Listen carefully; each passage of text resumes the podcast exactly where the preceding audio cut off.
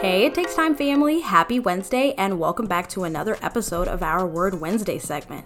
Before we get started on this week's word, let's do a little review. Last week's word was mercurial.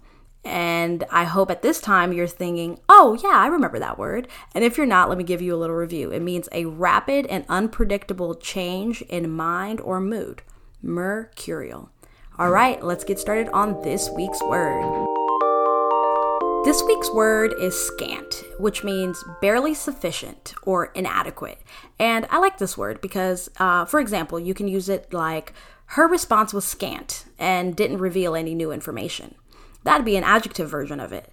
But it could also be used as a verb. For example, you can say, the guy at Chipotle is scanting my burrito bowl because you know they do. Uh, so it could also be, you know, mean like sparing little uh, so barely sufficient. The other two ways you can use it, you can use it as an adverb or uh, a noun. So the adverb version, you would say, uh, she scantily responded to my text messages, which gave me the impression that she didn't want to talk to me.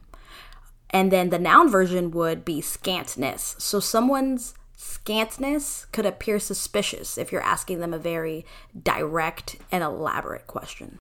That wraps up our word Wednesday for this week. Once again, the word is scant, and you can use it as an adjective, verb, adverb, or a noun. So share this clip with your friends, expand your vocabulary. I hope you're having fun with Word Wednesdays, and please subscribe and leave us a review on Apple Podcasts, and make sure that it's not scant. All right, bye, over and out.